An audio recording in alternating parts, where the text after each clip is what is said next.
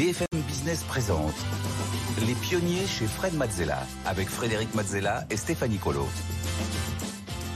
Au sommaire des pionniers cette semaine, euh, on commence par le tête-à-tête avec une femme qui a défriché un territoire sur lequel euh, justement aucune femme n'était allée auparavant. C'est la première et la seule femme avoir été présidente de la Ligue de football professionnel, euh, une institution qui représente 1,5 milliard de chiffre d'affaires et 11 millions de spectateurs dans les stades chaque année. Elle est arrivée dans cet univers par la voie entrepreneuriale, on le verra, en créant euh, tout d'abord un, salon euh, professionnel pour le football. et elle semble encore avoir mille vies qui l'attendent. Nous recevrons Nathalie Bois de la Tour. Et en deuxième partie d'émission, c'est le pitch avec deux entrepreneurs. Cette semaine, Jamila Donti, la fondatrice de euh, Corail. Elle s'attelle à la protection et à la restauration des écosystèmes marins. Et puis Samy Bouden, le directeur général de euh, Ticket Chainer. Il veut lui réinventer la billetterie, la billetterie pour les événements euh, sportifs. Enfin, en fin d'émission, Fred répondra à toutes vos questions. Et tout de suite, on enchaîne avec le tête-à-tête. Nathalie Bois de la Tour. Les pionniers chez Fred Mazzella. Le tête-à-tête. tête à tête Bienvenue dans le tête-à-tête. Aujourd'hui, je reçois Nathalie Bois de la Tour. Bonjour Nathalie. Bonjour Frédéric. Alors, forte de ton expérience dans le conseil, tu n'as jamais eu peur d'aller euh, vers l'inconnu pour explorer, pour apprendre. Euh, tu es rentrée dans le secteur du football par la voie entrepreneuriale et tu es ensuite devenue la première femme à présider la Ligue de football professionnel. On va en parler. Alors, tu connais le principe de l'émission. Ici, on est là pour explorer derrière ton parcours euh, eh bien, tes ressentis, tes émotions et aussi tes apprentissages. On aura des images et quelques illustrations qui vont nous être fournies par euh, Stéphanie qui viendra nous voir. On va explorer ton esprit pionnier, tout ce que tu as pu faire. On va se mettre à ta place. On va essayer de comprendre comment tu prends tes décisions. Euh, ben voilà, c'est parti. Donc, tu es né en 68 à Saint-Cyr-l'École. Tout à fait. Après une classe préparatoire, tu t'es lancé dans des études commerciales. Tu as commencé ta carrière dans le conseil chez Bossard Consultant, qui est aujourd'hui euh, Capgemini. Euh, pourquoi tu es parti dans le conseil alors au départ? Parce que je ne savais pas exactement quoi faire. Donc tu sais, c'est un peu le syndrome de la bonne élève aussi, où tu ne sais pas véritablement quoi faire tu as envie de découvrir plein de choses différentes et tu te dis bah, finalement le conseil me permet, euh, me permet tout ceci. Et c'était une expérience de pratiquement dix ans qui a été euh, très euh, constructive et, formidable où j'ai rencontré des personnes dingues et comme tu l'as dit en introduction, qui te permet d'appréhender des sujets que tu ne connais pas très rapidement, donc de ne pas avoir peur oui, sur. Es obligé de défricher en plus, tu es obligé de voir des, gens que tu ne connais pas, tu es obligé d'apprendre très très vite. Très vite, d'avoir une valeur ajoutée aussi, euh, pour, euh, parce que ton client, il paie ta journée euh, relativement cher, donc il veut de la valeur ajoutée tout de suite. Donc il faut être à la fois rigoureux, créatif et, et, apporter immédiatement une valeur ajoutée au client. Ce qui fait qu'effectivement, ensuite, ben, quand on te lance tel ou tel sujet, professionnellement euh, parlant euh, ou, euh, ou, même sur, sur la vie de tous les jours, bah, tu, te dis qu'avec un peu de méthode et surtout du travail, parce que je crois fondamentalement à la valeur travail, bah, il n'y a pas de raison que tu ne t'en sortes pas. Bon, et puis aussi beaucoup de, de variété, d'adrénaline aussi au jour le jour. Mais après dix ans, tu décides de changer de voie. Pourquoi? Pour des raisons personnelles. Parce que dans ma vie, finalement, l'aspect personnel a toujours eu un impact sur la vie professionnelle. Alors, je sais qu'en général, c'est pas forcément bien vu de, de, de faire la part des choses. On n'en parle probablement pas. On n'en parle pas. Et pour le coup, euh, moi, j'ai toujours fonctionné comme ça. Il y avait effectivement un équilibre entre vie professionnelle et vie personnelle que je devais maintenir. J'adorais le conseil, je, je, m'amusais beaucoup, ça marchait très très bien, etc. Donc j'aurais pu rester euh, euh, faire toute ma carrière finalement là-bas. Et j'ai eu euh, mon aîné, donc, euh, et, on m'a demandé de partir à l'étranger. Donc, euh, j'étais spécialisée dans ce qu'on appelait des telco in the box, donc monter des opérateurs de téléphonie mobile un peu partout. Et il fallait aller en Jordanie, en Égypte, et avec un petit garçon de un an, c'était quand même très compliqué. Donc là aussi, j'ai choisi plus de stabilité dans une direction générale dans le domaine de la communication. Alors, donc ensuite, les années 2000 arrivent avec l'ère Internet. Euh, tu es euh, débauché par l'agence de communication B2LBBDO pour devenir directrice générale de la filiale Internet. Comment s'est passé euh, justement ce mouvement Les années, les fameuses années 2000, avec Internet qui va très très haut Et moi, j'arrive pour diriger ce qu'on appelait à l'époque une web agency, une agence digitale, et euh, pour atteindre euh, des centaines de millions d'euros que je n'ai jamais vu parce qu'il y a eu le crack Internet en mai 2000 au moment où je suis arrivée. Et donc euh, ça a été trois ans euh, très constructifs où euh, j'ai dirigé une équipe de, de 130 personnes, j'avais une trentaine d'années, donc c'était une vraie expérience managériale intéressante, mais surtout pour faire toute une partie du, du sale boulot, du, boulot de restructuration qui est absolument indispensable et nécessaire à ce moment-là. Et j'ai malheureusement pas connu donc toutes ces années précédentes d'euphorie qu'il pouvait y avoir. Moi, j'étais plutôt là pour pouvoir remettre du process, de l'ordre, du management et faire du commercial. faire en sorte que ça marche. Exactement. Mais j'étais très contente parce que quand je suis partie, c'était une des rares web agencies à être profitable. Ah, tu avais tout bien remis mm. euh, au carré. Et donc, euh, c'était tout sain quand tu es, tu es reparti. Et donc, suite à ces trois années, euh, c'est l'appel de l'entrepreneuriat qui euh, Exactement. te saisit. Euh, qu'est-ce qui t'attire vers l'entrepreneuriat? D'où ça vient? Premièrement, je suis issue d'une famille d'entrepreneurs. Donc, c'est vrai que j'ai toujours entendu parler de développement d'entreprise. J'ai été très impliquée dans, l'entreprise qui avait été développée par, par mon père lors, dès mon plus jeune âge. Donc, c'était quelque chose que j'avais envie de faire. Et puis, également, j'ai soif de liberté et je ne supportais plus la pression qu'il y avait dans euh, ce, gros groupe de communication euh, sur le quarter. Donc, vous savez, tu sais, on te demande de faire de temps en temps des plans sociaux, etc. Quand euh, on est en phase avec ce qui est demandé, il n'y a aucun problème pour les réaliser quand il y va de la survie de la boîte. Quand, en revanche, gagner 0,3 points de marge, mais en déstabilisant l'univers, l'ensemble de la production, ça pose plus de problèmes. Je me suis dit, au moins en étant entrepreneur, je reprends euh, les rênes et euh, je m'organise euh, comme j'ai envie de le faire. Donc ça a été aussi cette, cette volonté-là de se dire, un, défi, est-ce que je suis capable de le faire? Et deux, bon, bah, oui, si jamais je veux être autonome, bah, autant aller jusqu'au bout et, lancer toi-même ta boîte. Et alors donc tu crées un... Qu'est-ce que tu crées exactement? Je crée un salon du football. C'est un salon du football. C'est par l'entrepreneuriat que tu rentres dans le football. Exactement. Euh, tu crées un salon du football parce qu'il n'y en avait pas, mais en fait, euh, tu connaissais pas grand-chose au football à l'époque. Non. Et donc, comment tu as fait pour, euh, pour apprendre très rapidement? Alors là, je vais faire un peu de provoque, parce que je sais que dans le monde du foot, ça m'a été, et notamment sur les supporters, ça m'a été pas mal reproché, mais j'ai pas, je, je, je l'assume et j'ai pas honte de le dire, et c'est un message d'évangélisation que je veux donner. Je ne savais, je ne connaissais pas le monde du foot, et je ne connaissais pas bien les règles du foot. Et j'avais mon petit garçon à l'époque qui avait 6 ans, et qui était euh, féru euh, de, de, petits livres, je ne sais pas si on peut dire le nom à l'antenne, voilà, Kiddy Doc. Et voilà, bah, bravo, vous l'avez retrouvé, c'est fabuleux.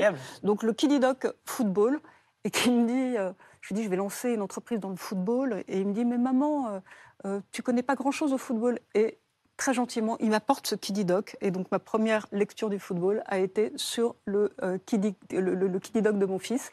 Et, le message que je, veux passer là, c'est de se dire, bah, même chose, c'est pas parce que je n'avais jamais joué au foot. J'ai une, génération où les petites filles, on les mettait pas naturellement euh, à jouer au foot, que je ne suis pas capable de comprendre et de fédérer finalement un secteur, le football, sur, euh, sur, un, sur un business qui était le salon. Et, eh bien, bah, en travaillant, euh, j'ai eu zéro problème pour appréhender cet univers-là. Et ce qui est très intéressant sur les salons, c'est qu'on fédère effectivement le, système, donc on, fédère tout l'écosystème avec tous les acteurs d'un milieu. Et très, très rapidement, donc dès la première édition, j'ai eu plus de 100 euh, exposants qui sont venus et qui m'ont fait confiance. Et euh, plus de 50 000 visiteurs qui sont, qui sont venus. le salon a été un vrai succès. On ne se rend pas bien compte, mais c'est un succès euh, énorme en fait. Pour un premier salon, ça n'existe pas. Normalement, un salon, ça met On n'a jamais perdu d'argent. À atteindre. On a, on a toujours. Euh, voilà, exactement. C'est vraiment énorme. Et, euh, ah, vous avez retrouvé ça aussi? Oh, Elle était horrible cette affiche. voilà, la première. elle était horrible. On l'a vraiment faite avec les moyens du bord. Et, bon, voilà, mais ça ah oui, mais c'est comme ça que ça marche. Hein, exactement. Alors, tu en organises plusieurs éditions. Tu en organises trois, je crois. Oui. Et puis en 2008, euh, tu deviens euh, directrice générale de la Fondation euh, du football. Ouais. tu avais mis un pied dans le football et là, tu mets les deux et donc tu poursuis. Alors, comment ça s'est passé?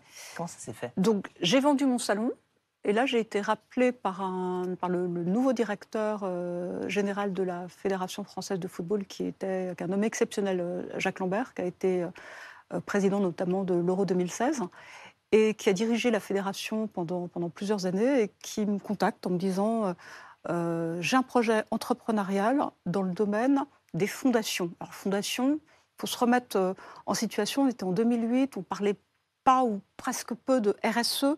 Donc je me disais, et il me disait, il y a une fondation autour du football. Je me dis, fondation autour du football, qu'est-ce que ça veut dire?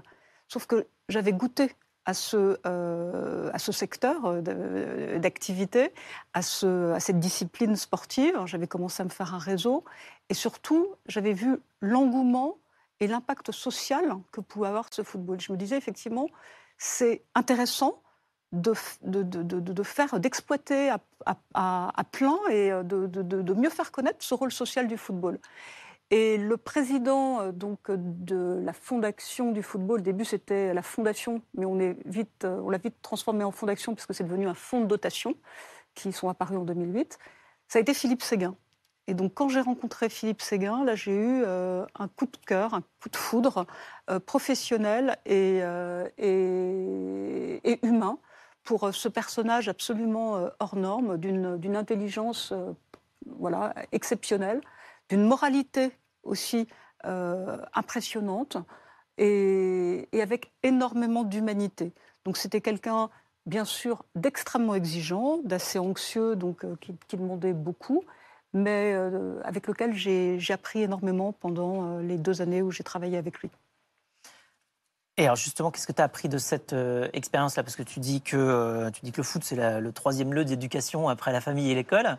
Alors on est, on est parti vraiment de la, page blanche en se disant qu'est-ce qu'on peut faire et quelles vont être les missions de cette fondation. On a décidé de ne pas être une fondation qui va redistribuer de, de, l'argent, mais de développer ses propres programmes d'action. Donc vraiment, on l'a géré comme une entreprise en se disant, c'est pas les objectifs, quelles vont être les sources de revenus, etc. Et rapidement est apparu que euh, ce rôle éducatif et social du football, il ne jouait pas à plein. Or, dans les 13 euh, 000 clubs de foot qui euh, existent euh, en France, tous les éducateurs, tous les bénévoles, il y a 400 000 bénévoles dans le foot français, hein, c'est complètement dingue, travaillaient bien au-delà de faire jouer des gamins. C'était, il y a l'organisation de la pratique, bien entendu, mais on se rend compte que le foot, c'est le troisième lieu éducatif en France, après les parents bien entendu, mais aussi l'école. C'est euh, le lieu où euh, des gamins qui sont un peu euh, laissés pour compte au niveau peut-être de, l'école, où, on n'arrive pas à les rattraper, ils sont rétifs à toute forme d'autorité, mais ils écoutaient leur, leur coach. Et, ça vient en complémentaire aussi parce que le foot apporte autre chose et une, une envie aussi différente. Et euh, avec l'envie vient euh, également l'envie d'apprendre. Euh, l'envie d'apprendre, le respect des normes. Bah, il faut être, voilà, il faut, il faut être ponctuel. Donc ça, remet un cadre extrêmement. il y a des lois du jeu, donc il y a le, la, cohésion sociale, le fait de, de, de, jouer dans une équipe. Donc c'est des individualités au service d'un collectif. Donc c'est extrêmement porteur de valeur. Et donc on a développé un programme qui est devenu le programme éducatif et fédéral, parce qu'aujourd'hui la fédération, euh, elle organise bien sûr euh, le, foot euh, amateur et la pratique, mais aussi elle, a assumé à travers ce programme son rôle éducatif et social.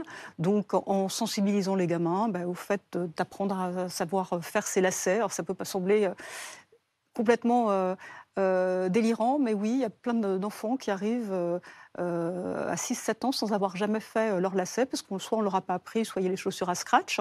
Et ben voilà, c'est la première fois qu'ils sont confrontés au lacet, c'est dans un club de foot.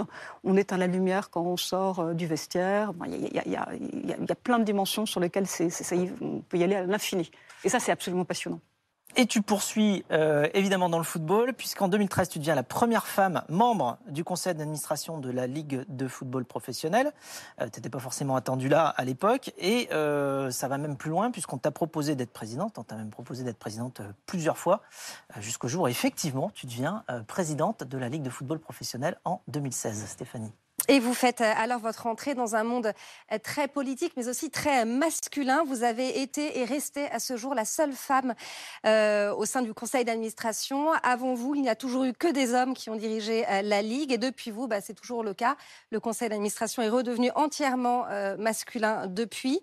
vous soutenez cependant dans une, dans une interview au magazine Entreprendre que le monde du football n'est pas plus sexiste que le monde de l'entreprise.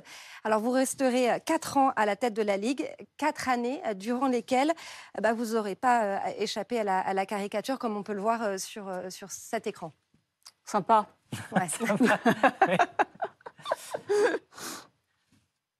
Donc ça, c'est rapport à un événement. Tu peux nous rappeler l'événement de cette Oui, c'est parce que finalement, dans, le monde du foot, le, foot, c'est le... c'est le lieu le plus médiatisé. Enfin, c'est oui, c'est la, discipline, ça représente 10% de l'espace médiatique. Mmh. Donc euh, forcément, ça intéresse euh, tous les médias de savoir ce qui se passe euh, dans nos, dans, nos, instances. Et on le voit bien à l'heure actuelle avec ce qui se passe à la Fédération française de football, où ça occupe une partie importante de l'espace médiatique. Donc forcément, dès qu'il y avait des petits conflits, bah, derrière Soulcier euh, y allait de sa, de sa petite euh, caricature euh, qui ont toujours été rigolotes et, bienveillantes. Alors, on a aussi une autre caricature où, tu es, où on voit eh bien, la, LFP un petit peu comme un, panier de crabes, qui dit donc une femme dirige la ligue de foot, il faut s'y connaître pour voir la différence. Tu avais l'impression d'être dans un panier de crabes, un petit peu? C'est un lieu de pouvoir comme tous les lieux de pouvoir, euh, c'est des lieux qui sont euh, compliqués. En plus, il n'y a que des hommes, donc euh, des hommes avec qui, qui ont une sacrée personnalité, de belles, très belles réussites par ailleurs au niveau professionnel. Donc derrière, c'est un lieu d'ego où tous les égaux réagissent. Et c'est sûr qu'en y arrivant en tant que femme avec des codes qui sont euh, un peu différent parce que j'ai pas, j'ai pas, j'ai voulu préserver euh, ce, qui, fait pour moi ma richesse, donc à savoir euh, beaucoup de soft skills, l'écoute, etc. Bon, j'ai peut-être j'ai eu des moments qui étaient un peu compliqués, oui, ça a été, ça a été un peu compliqué, mais d'un autre côté, extrêmement formateur. Et j'ai rencontré beaucoup de beaucoup de beaucoup d'amis également dans, ce milieu-là. Donc c'est une expérience vraiment que, qui a été euh, riche, euh, que je ne regrette pas, mais en revanche, je savais qu'il fallait que j'en sorte. Donc mmh. quand j'ai dit à tous ces messieurs assez tôt que je ne je me représenterais pas, je fais un mandat, mais parce que j'avais envie de partir vers, euh, vers autre chose, on ne m'a pas cru, et notamment les médias ne m'ont pas cru parce que c'est tellement rare dans cet univers où on a le pouvoir, on a, on a des avantages euh, salariaux euh, importants, etc. Et on a une exposition médiatique de dingue. Oui, parce qu'en plus, tu deviens euh, une personnalité publique un petit peu du jour au lendemain quand tu deviens présidente de la, de la Ligue du football professionnel. Enfin, ça se voit, quoi, tout de suite. Oui, complètement. Donc, bah, voilà, donc, on, est amené à, à, rencontrer des, des, personnes absolument hors normes. on, voit la une. Voilà. Ah. Kylian, hors norme, personnalité euh, juste exceptionnelle. Euh, il faut rappeler qu'il a 24 ans. Donc, euh, hmm. Giroud, effectivement, là, c'était lors d'un moment qui a, été, qui a été très fort, hein, puisque c'était effectivement notre équipe de France qui avait remporté la deuxième étoile. Et donc pour toi, le foot, c'est des, des, émotions, c'est aussi ce que tu as réalisé par la Ligue de football professionnel. Quels sont tes meilleurs souvenirs? Pour moi, le foot, c'est euh, effectivement les émotions. C'est euh, une discipline qui euh, offre, qui n'a rien de comparable. Voilà, on voit, cette, cette photo-là pour le jeune Nolan, qui malheureusement n'est plus. rencontrer Cavani, alors qu'il était très, très malade, c'était le rêve de sa vie. Et, il a vécu. Ce pouvoir-là, euh, le foot, vraiment, parce que. Il, a, il a ce pouvoir-là. Il a le pouvoir d'apporter euh, du rêve, de, de, de, de, la cohésion sociale à tout un peuple. Et, euh, et il a quelque chose de magique. Et, et on voit les, les joueurs, les, les, présidents de clubs, les, les instances font énormément pour faire jouer à plein ce rôle social. Malheureusement, ce n'est pas suffisamment connu. Mais moi, vous voyez, systématiquement, dès que j'allais à un match, ben, j'essayais d'emmener euh, un, enfant euh, qui était malade, qui n'allait pas bien, et, pour, pour l'aider à y accéder et d'accomplir, son rêve. Mmh. Oui, parce que ce qu'on voit souvent dans le foot, c'est aussi des émotions euh, collectives, hein. enfin je veux dire évidemment à l'échelle d'un pays, à l'échelle de, de régions, de clubs, de villes, euh, mais c'est aussi des, des, émotions euh, très, très individuelles, très personnelles. mais il n'y a rien de comparable. Il n'y a rien de comparable. Chaque personne qui peut avoir son, sa, relation au foot et la relation aux gens qui, qui font le foot.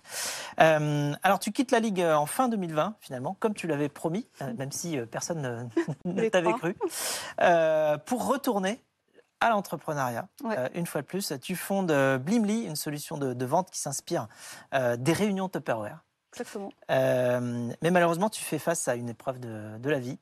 alors, comment ça s'est fait cette décision de à la fois lancer Blimly Voilà, je lance Blimly avec, avec trois, trois associés. je dois en prendre la présidence. On fait une levée de fonds. Euh, qui se passe très bien. On démarche des marques, on commence à se structurer. Donc on a plus d'un an de travail qui euh, malheureusement euh, partent en fumée parce que je ne suis pas plus en mesure d'assumer cette présidence et direction générale de, de, de. Euh, et de, me dédier à 150%, comme tout entrepreneur dans, cette, nouvelle aventure, parce que mon mari retombe malade. Voilà. Donc là aussi, on parlait au début de l'importance vie personnelle, vie privée, et voilà, mon mari Pierre qui a eu un premier cancer du pancréas euh, il y a sept ans et qui a été rattrapé par la maladie malheureusement l'année dernière avec un cancer du foie. Et là, bah, rapidement, je comprends que euh, je ne vais pas pouvoir mener deux combats à la fois et qu'il y a un combat que que je ne peux pas reporter, qu'il va falloir tenir tout de suite. Et, voilà, et c'est super parce que euh, c'est pas du tout de l'impudeur de ma part de parler des choses euh, de, de ce type-là. C'est plus des messages d'espoir, déjà premièrement pour euh, dire qu'on peut se sortir même des cancers les plus euh, virulents et remercier euh, tout le corps médical hein, qui fait un travail absolument remarquable. malheureusement, on touche du doigt uniquement quand on en a besoin, mais je peux vous assurer que c'est dingue. Et donc, message d'espoir, message militant aussi, parce que je trouve qu'on ne parle pas suffisamment de la maladie et des impacts que ça peut avoir sur la, vie professionnelle. Et à un moment, il faut le, il faut le faire. Et donc, c'est pour ça que bah, j'ai décidé plutôt de l'assumer. Et euh, pendant un an, je me suis consacrée à ma famille, à mon mari.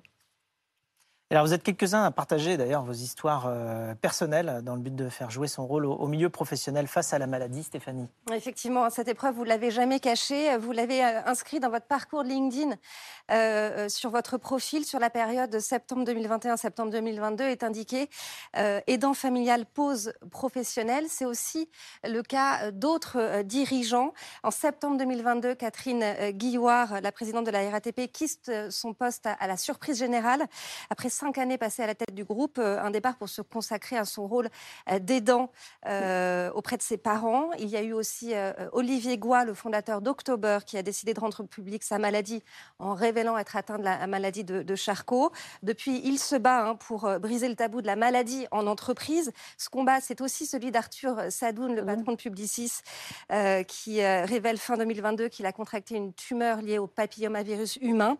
des démarches rares parmi les, les patrons. Et dernier exemple dans le monde politique cette fois, il y a eu euh, celui d'Édouard Philippe, l'ancien Premier ministre et maire du, Havre, qui a annoncé être atteint d'alopécie, une maladie auto-immune euh, qui se traduit par une perte de la pilosité. Alors, je l'ai dit, hein, c'est des démarches rares parmi, euh, dans le monde politique, parmi les, patrons. Est-ce que c'est le signe d'un changement d'époque? La question est posée. Je l'espère. Je l'espère vraiment parce que entre la durée de vie qui s'allonge, le, euh, la recherche de sens dont on entend beaucoup parler, finalement tout ça, c'est quoi aussi? C'est une recherche d'authenticité. Et moi, je crois beaucoup à la moralité dans l'entreprise, dans le monde politique, mais également dans le monde de l'entreprise. Je crois beaucoup euh, à la, euh, aux missions sociales finalement des entreprises également. C'est-à-dire que pour moi, il n'est pas incompatible le fait de chercher la performance économique, la performance, le développement du produit, mais également associé à un lieu où euh, on accepte tout ce que la vie peut nous réserver.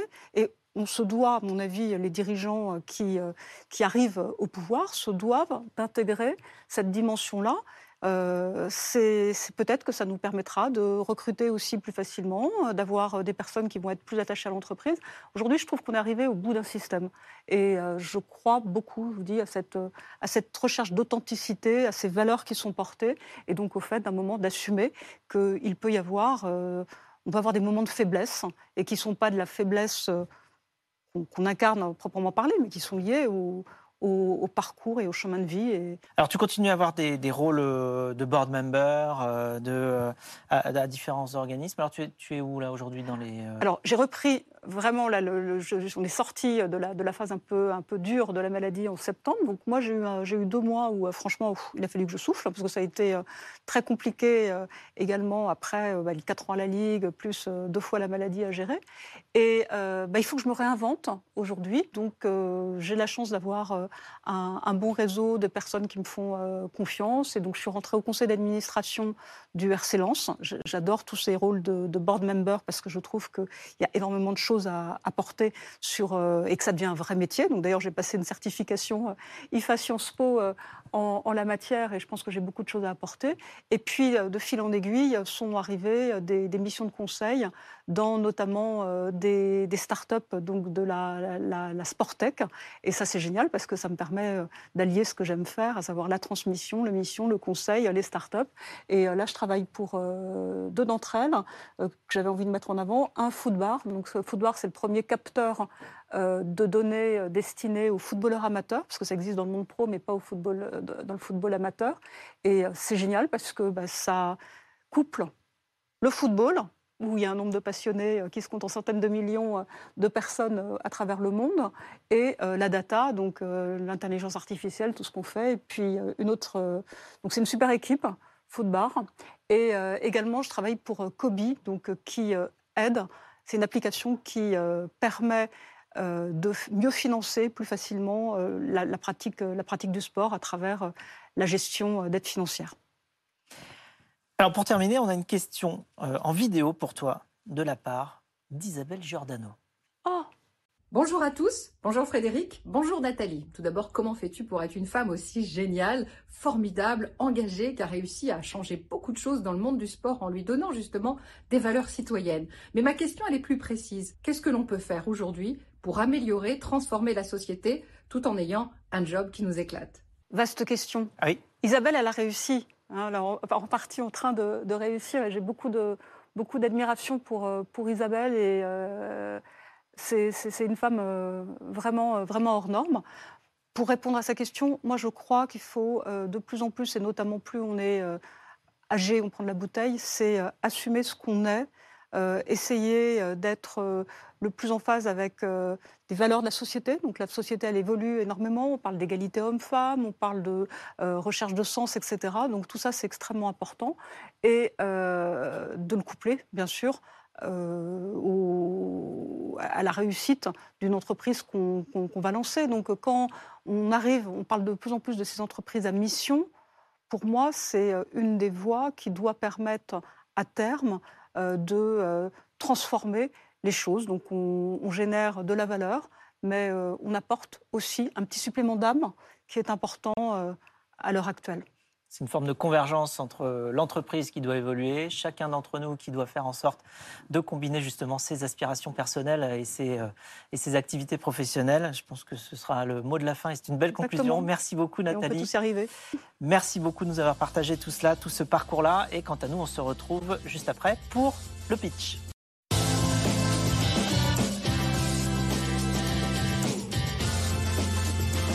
BFM Business présente Les pionniers chez Fred Mazzella avec Frédéric Mazzella et Stéphanie Colo. Les pionniers, on continue avec le pitch. Cette semaine, Stéphanie et moi avons le plaisir d'avoir avec nous sur notre plateau notre coach Agathe Vautier. Euh, CEO et cofondatrice euh, de The Galleon Project.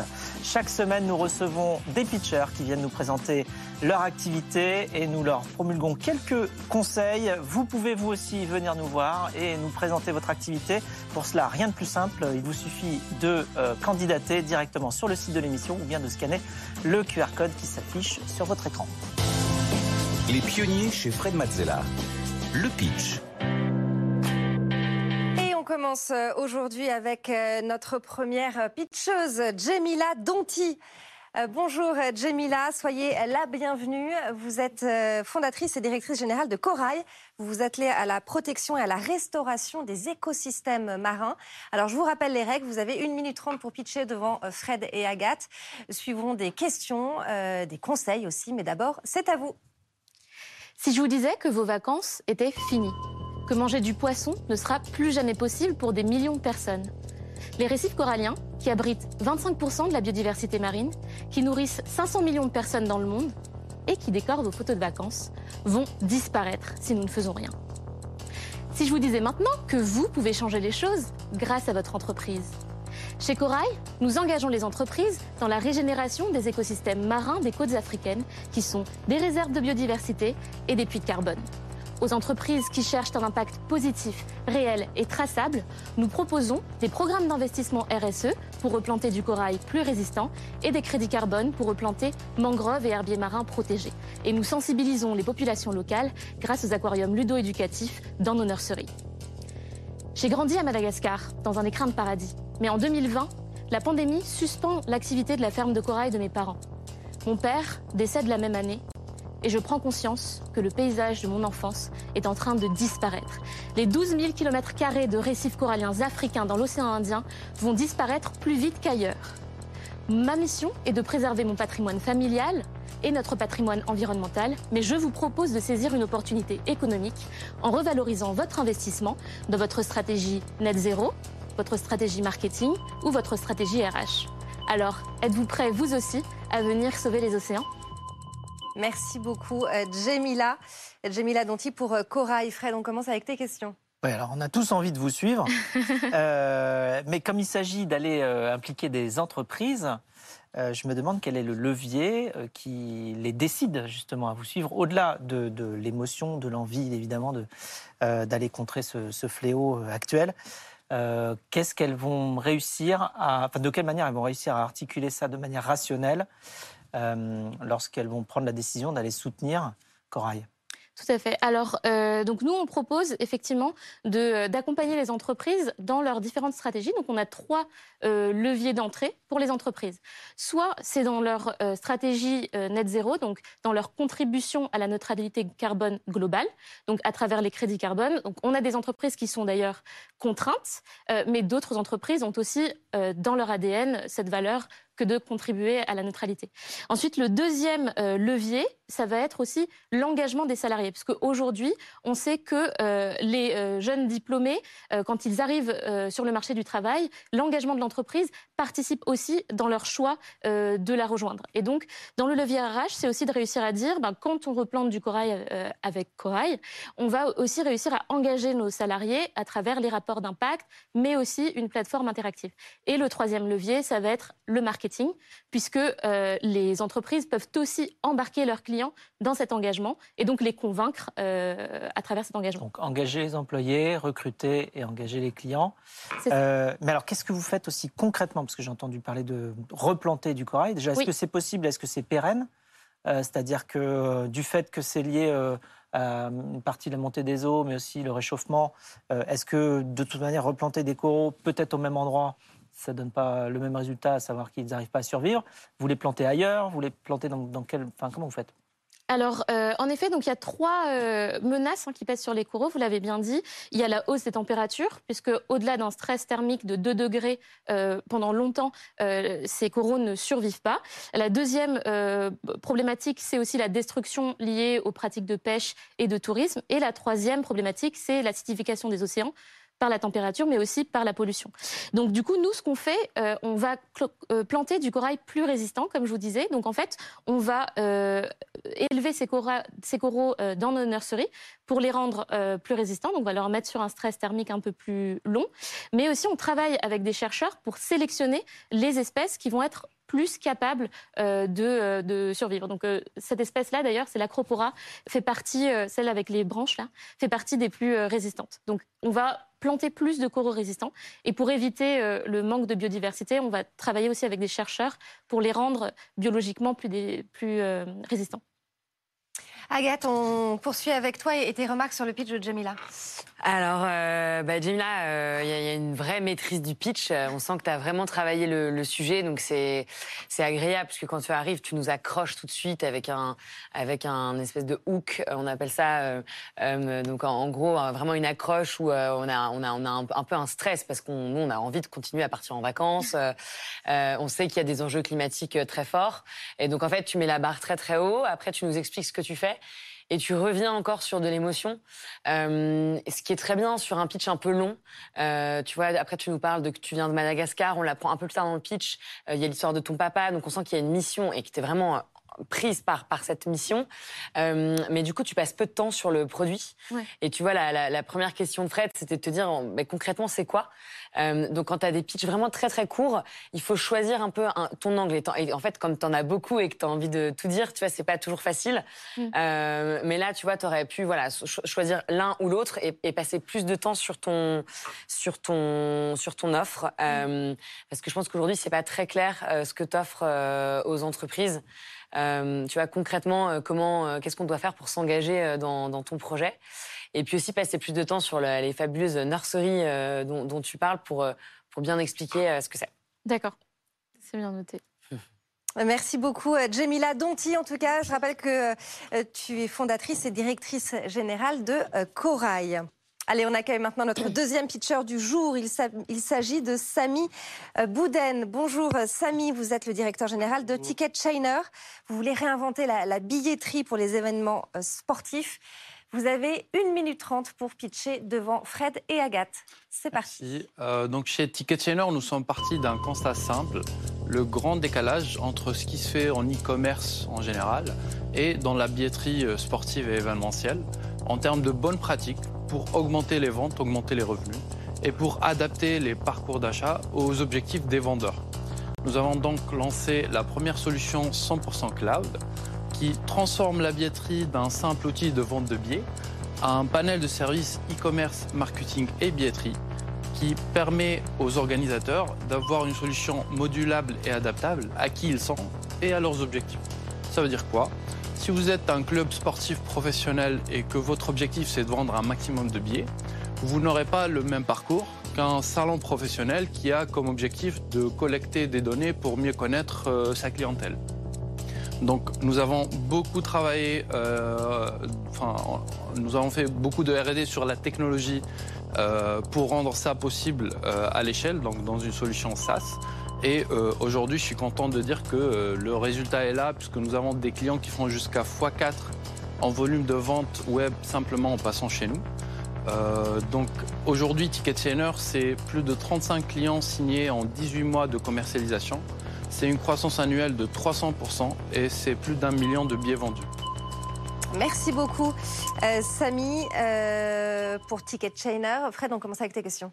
Oui, alors merci Samy. Euh, ma première question, c'est, euh, j'ai pas saisi la différence entre ce qui peut exister déjà aujourd'hui, parce que j'ai du mal à croire que bah, tous les gens qui organisent des événements comme ça ne sont pas déjà équipés avec des solutions euh, quand même informatisées, c'est-à-dire qu'ils le font quand même plus avec du papier.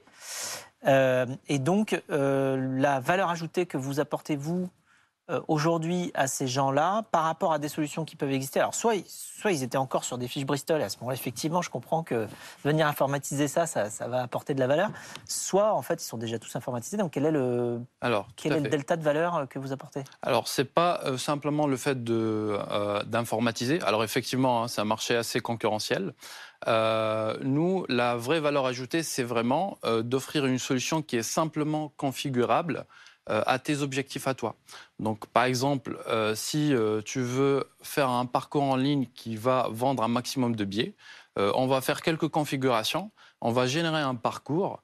dans ce cas-là, ça va être un parcours hyper rapide et hyper simple et qui permettra d'aller droit au but et de simplifier le parcours et de vendre plus. Et ça, aujourd'hui, bah, on le propose pour certaines organisations qui ont cet objectif-là.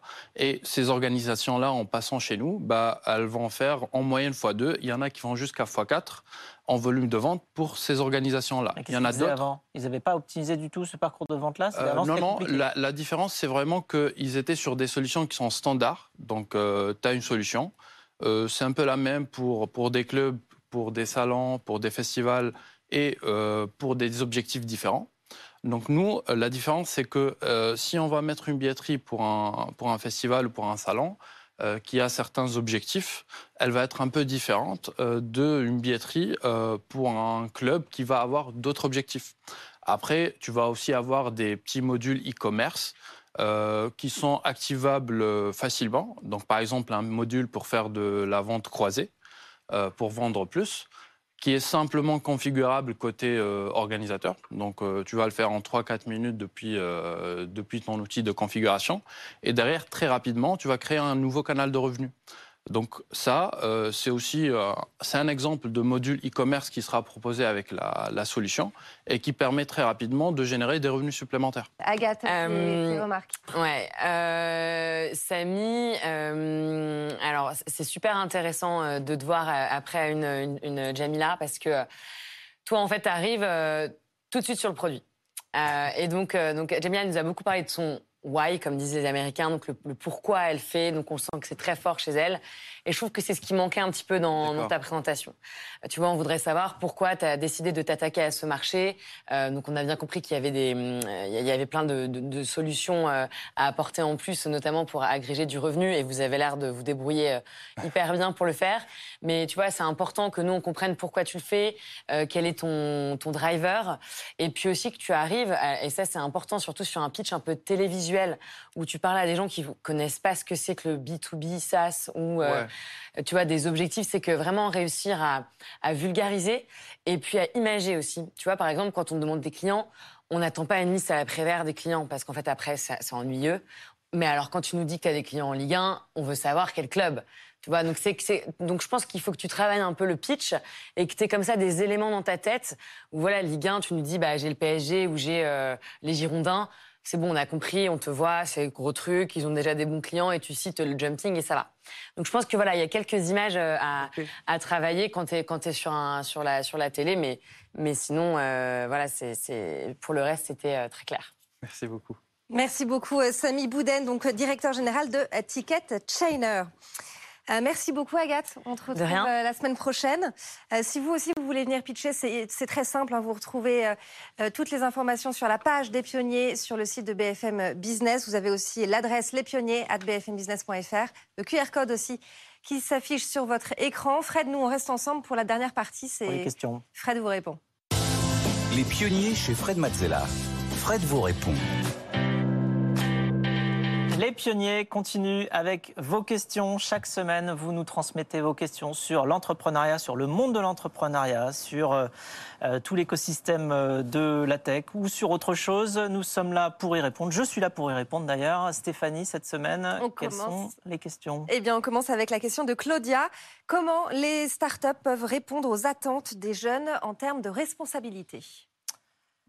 Alors, il y, a, il y a deux choses. Euh, il n'y a pas que les startups d'ailleurs, il y a toutes les entreprises hein, qui doivent répondre à cet enjeu de, euh, de responsabilité. Alors déjà, de toute manière, n'importe quelle société aujourd'hui doit concevoir que euh, ne peut pas y avoir deux discours, il ne peut plus y avoir deux discours un discours interne, un discours externe, typiquement. Ce serait suicidaire de penser qu'on peut dire quelque chose à une population d'employés et dire autre chose à ses clients, euh, notamment à l'heure des réseaux sociaux où en fait tout est communiqué, communicable. Donc déjà, il y a une forme d'authenticité, une forme de sincérité qui doit vraiment être recherchée par les entreprises existantes, mais aussi évidemment dès qu'on crée une nouvelle société et donc une start-up euh, pour euh, faire en sorte d'aligner eh bien tout ce que l'on fait avec tout ce que l'on dit vis-à-vis de tous les différents publics. alors une autre manière en tant que start-up, c'est d'aller aussi s'inspirer de ce qui de ce, qui, euh, de ce que font les meilleures euh, sociétés, et les meilleures startups notamment. Euh, chez France Digital, on a publié un guide qui s'appelle Tech for Values, donc la tech pour les valeurs, et dans lequel on prend, alors chaque année on publie le guide, une vingtaine de sociétés qui ont des démarches exemplaires dans telle ou telle dimension et qui permettent justement de, de s'inspirer et d'aller faire des choses euh, similaires dans sa propre société quand on la crée. Euh, et euh, on voit de toute manière que après il y a autre chose qui se passe en ce moment, c'est que tout ce qui va pouvoir avoir de l'impact au niveau social ou environnemental, et notamment dans le domaine de l'environnemental, tout ce qu'on tout ce qu'on désigne sous le terme de green tech, c'est-à-dire mm. les, les, technologies vertes un petit peu, eh bien, sont extrêmement attractives pour l'emploi. Donc en fait, on se donne plus de chances aussi quand on se dirige vers des projets évidemment qui vont lutter contre les grandes problématiques de notre société aujourd'hui, notamment le changement climatique. Euh, donc en fait, euh, voilà, si on veut répondre aux, attentes des jeunes. comme aux attentes de la société en termes de responsabilité, je pense que non seulement il faut, faut bien choisir sa direction, il faut penser sincérité et il faut s'inspirer de ce que font les meilleurs. Allez, on passe à la question de Brice. Est-ce que pour être entrepreneur, il faut forcément faire des sacrifices? Alors, euh, si manger des pâtes, c'est faire des sacrifices, à ce moment-là, oui, c'est faire des sacrifices. parce que, parce que euh, je pense que les pâtes ont été créées euh, principalement pour les entrepreneurs, parce que c'est quand même une grande aide. Et les jeunes journalistes aussi, les pigistes. alors aussi, voilà. globalement, ça a été euh, créé pour tous les gens qui euh, ont choisi de poursuivre leur passion, parfois au détriment de euh, d'un certain confort financier. donc, mais cela dit, comme bon, moi personnellement, j'adore les pâtes, c'est pas un sacrifice. mais non, mais ce qu'il ce qu'il y a, c'est qu'il faut se dire que il faut être capable, oui, de renoncer à un certain confort, c'est-à-dire quoi Une certaine euh, liberté d'action dans toutes les directions. Il faut être capable de se dire qu'on va se mobiliser, mobiliser son énergie euh, à construire, démarrer un projet. Ça veut dire euh, faire preuve, de, évidemment, de, de persévérance, mais aussi ça veut dire s'attendre à travailler beaucoup. Alors si travailler beaucoup, c'est un sacrifice, bah, à ce moment-là, oui, ça, ça c'en est un. Après, quand on a pris l'habitude de beaucoup travailler, c'en est plus un. il faut par contre quand même réussir à à se, euh, à, se libérer euh, dans, euh, dans ses activités pour notamment ne absolument pas perdre contact avec ses proches, que ce soit mm. sa famille ou, ou ses amis. Ça, c'est très important parce que ça nous ramène justement à quelque chose qui est autre chose que euh, l'activité euh, qu'on a choisi de, poursuivre au niveau professionnel en tant qu'entrepreneur, euh, mais aussi pour avoir un point de vue externe et pour pouvoir continuer à, dialoguer et faire progresser son idée et sa manière de s'engager. donc voilà, donc oui, il faut être prêt à faire des efforts. Euh, des efforts, ça ne veut pas forcément dire des sacrifices, mais ça veut dire faut être prêt à faire des grands efforts en termes de quantité de travail et en termes aussi de conditions financières, parce que généralement, quand on commence, évidemment, on n'a pas d'argent, on n'a pas forcément euh, d'investisseurs. Euh, on, a, après, mentalement, c'est difficile parce qu'on a un produit qui ne marche pas encore. On n'est pas d'ailleurs parfaitement au clair sur la manière avec laquelle il fonctionnera. Donc ça, c'est assez compliqué. Donc il faut être persévérant, il faut être frugal, j'ai envie de dire. Il faut penser que c'est le bon moment, mais par contre, il faut mettre des limites. Euh, au sacrifice en n'allant pas euh, euh, s'éloigner trop de, ses proches mm. et de, ses amis et de sa famille. Mais par contre, ça permet de, gagner une liberté d'esprit et une liberté d'action qui sont justement la raison pour laquelle on entreprend. Parce que là, j'ai fait le portrait justement parce que la question portait eh sur le sacrifice, donc j'ai fait beaucoup d'explications sur ce qui peut être un petit peu gênant mais en fait, il y a tellement de, bons, de, bons côtés à l'entrepreneuriat que c'est pour ça qu'on le fait. Et tous ces bons côtés, vous pouvez les retrouver dans ce livre Mission Blablacar, les coulisses de la création d'un phénomène. C'est évidemment toujours dans les bonnes librairies. Euh, c'est la fin de cette émission, Fred. Euh, si vous voulez évidemment participer, proposer des invités, euh, poser des questions aussi, c'est évidemment possible. Il suffit de se rendre sur la page des pionniers sur le site de BFM Business ou encore nous adresser toutes vos questions à l'adresse lespionniers@bfmbusiness.com. Fred, on se dit à la semaine prochaine? Oui, à la semaine prochaine. Les pionniers chez Fred Mazzella sur BFM Business.